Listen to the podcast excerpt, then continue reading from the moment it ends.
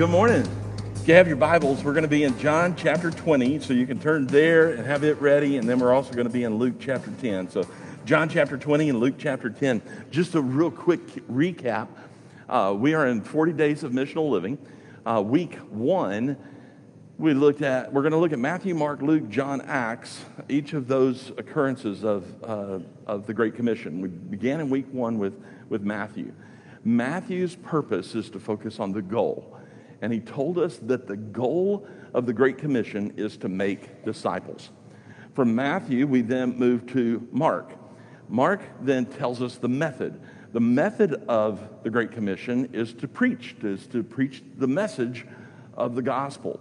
Uh, that actually leads us then to the next one Matthew, Mark, Luke. Luke focuses on the message itself, which is no less than the gospel, the gospel itself. And that leads us to today. Um, and that is uh, John. And John's focus is what authority do we do this in? Uh, if yeah, he is sending us, then he is sending us in his authority. We are ambassadors on behalf of Christ. Uh, just out of curiosity, we've been doing this each week. Anybody recognize the song from the, the bumper? Uh, the uh, no, again, you know, younger younger generation. I don't have a clue. Um, that is uh, Kyrie, uh, K Y R I E, Kyrie, uh, by Mr. Mister. Uh, came out in 85. Um, this one has, this is a great illustration uh, for our message, and here's why. It was probably the most surprising of all the lyrics that, that I've been going through. Uh, keep in mind that in the 80s, we didn't have cell phones. We didn't have the lyrics right in front of us of these songs. So as a result, um, you know, we mumbled our way through most of the songs in the 80s. We just kind of, you know, we're singing along and, you know, kind of like, you know, uh, carry on the road that I must travel, you know, then we, we built confidence with, you know, like the latter part of it.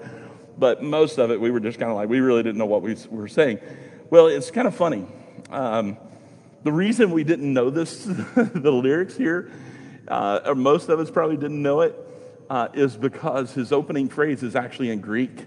And so it was all Greek to me in the 80s. And, uh, you know, it was just kind of one of those things that we would miss, right? I mean, unless you know Greek, uh, are familiar with what he's saying, uh, then, you know, you just kind of mumbled it and then you, you chimed in at the point where he says, down this road that I must travel. Um, the word Kyrie is the Greek translation of the Hebrew name for God, Yahweh.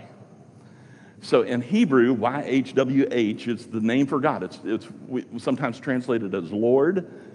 So in Hebrew, we would say Yahweh uh, or Yahweh. Uh, there's a number of different you know, ways to kind of pronounce It's difficult to pronounce because it's aspirated consonants. But the idea in Hebrew is it's Yahweh, and then in Greek, it's Kyrios, or if, it's, if he is being addressed, it's Kyrie. Uh, so if you're addressing God directly, you would say in Greek, you would say Kyrie, K Y R I E. So isn't it fascinating then? So what do we have here? We have an 80s song where Mr. Mister is using the Greek name for God. But then, um, keep, well, let me share this real quick too. Uh, here's a good example philippians 2.11 you guys might be familiar with this. At the name of jesus every knee should bow of those in heaven those on the earth those under the earth that every tongue should confess that jesus christ is kyrie there it is. There it is. There's the word.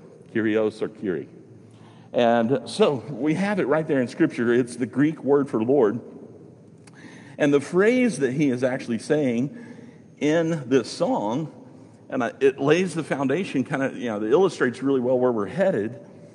Um, the phrase that he is saying is Kyrie eleison. Eleison, again, that's a, it's a Greek phrase. So what was he saying? Lord, have mercy upon me. Lord, have mercy upon me. So when you know, listen to the Mr. Mister song from 1985, and he opens up with that, you know, Kyrie eleison, it is literally he's saying, you know, Lord, have mercy upon me. It's a prayer petition. So here's the key to understanding uh, Kyrie eleison. It isn't a prayer of, it isn't a prayer of, man, I messed up. uh, Lord, be, be merciful to me. That's not the idea. Um, we might want God's mercy when we mess up, but that's not the concept here. When, when you cry out as a, as a petition, Lord, have mercy, it is preemptive, it is ahead of time. It isn't a prayer of, I messed up and did something in the past, Lord, have mercy on me. It is, Lord, would you be merciful upon me as I go? So, in other words, it fits really well with our understanding of the Great Commission, because what are we to do as we go? Uh, as we go through life, as we live life, we are to call upon the Lord and say, Lord, would you have mercy upon me? Think of it this way. A lot of times we often make plans and then we ask God to bless them. Lord, here's my, here's my plans. Here's what I would like to do. Would you bless this? Instead, the idea here is that we submit ourselves to the Lord and ask Him to lead us as we go. As we go, Lord, I need your mercy. As we go, Lord, as we walk together, would you guide my steps? So that's the idea. So, with that in mind, now listen to the lyrics. Uh, this is what he says Kyrie eleison, down the road that I must travel. Kyrie eleison, through the darkness of the night. Kyrie eleison, where I'm going, will you follow? Or, or will you join me? He's, he's asking others if they would join him. Kyrie eleison on a highway, on a highway in the night. So again, the whole idea is, Lord, have mercy upon me ahead of time as you begin to journey, as you live life. That should be our prayer in missional living. That should be our prayer for missional living. Kyrie eleison. God, as I go, I need your blessing. God, as I go, I need your favor. God, as I go, I need your mercy. Not, Lord, bless what I've already planned out for myself, but rather, Lord, have mercy and guide my steps as we go together. Do you see the difference?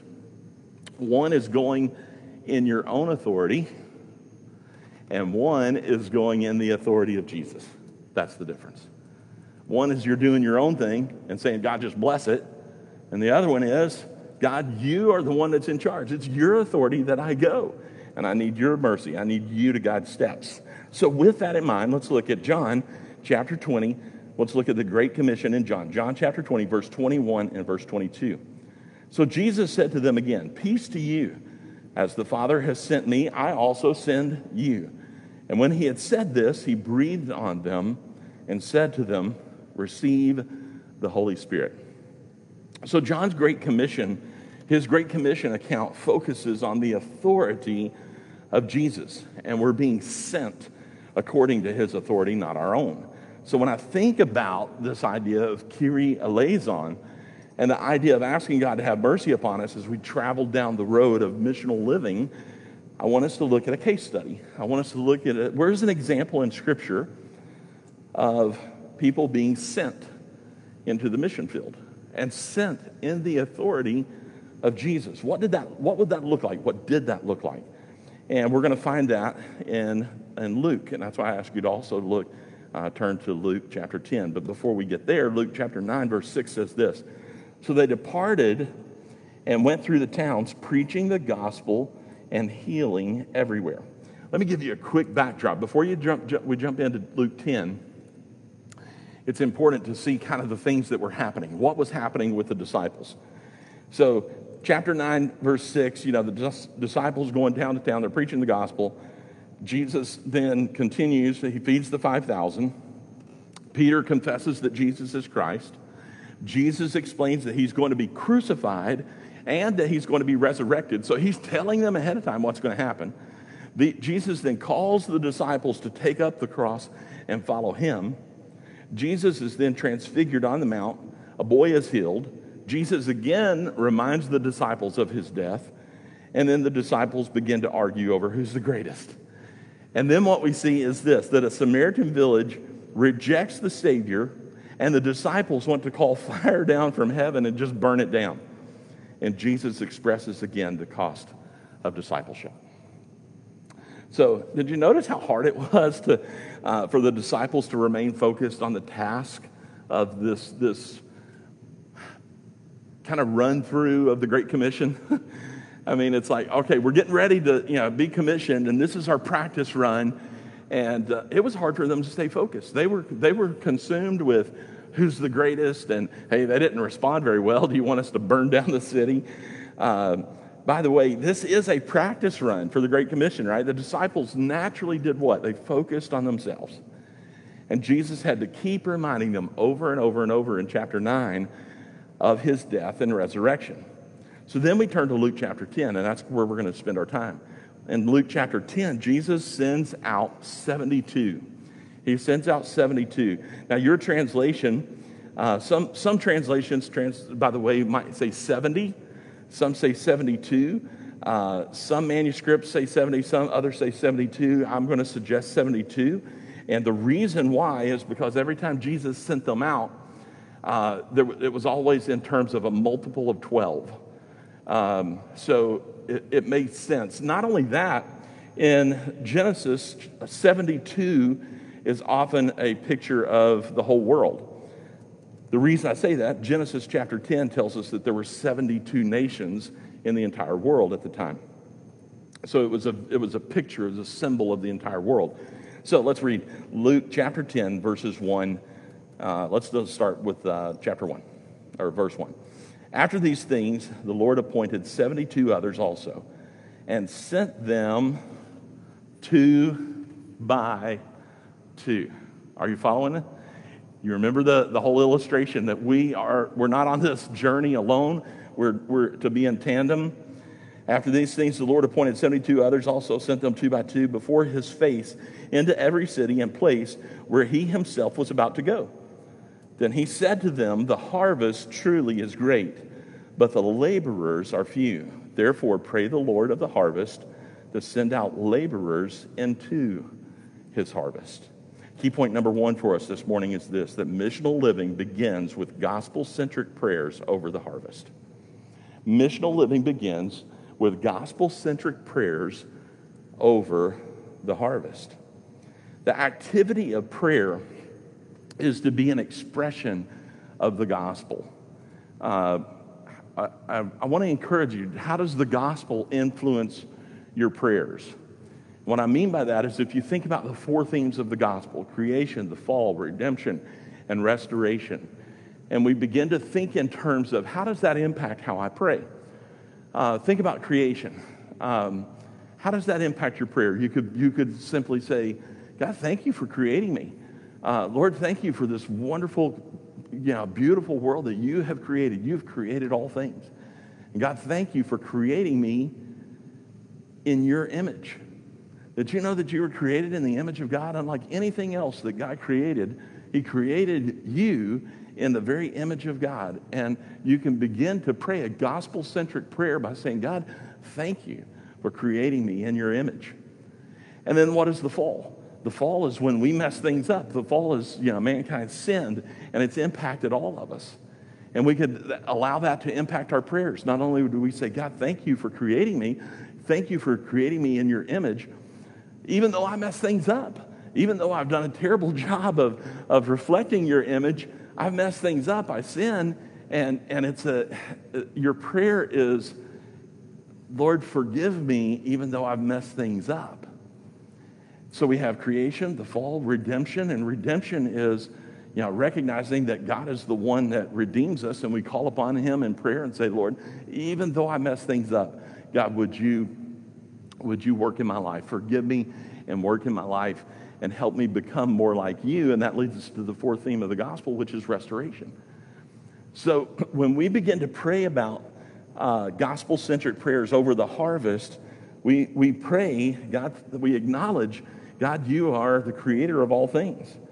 We acknowledge that we're inadequate to do things on our own because we have sinned. Our need for Christ is rooted in our inadequacy.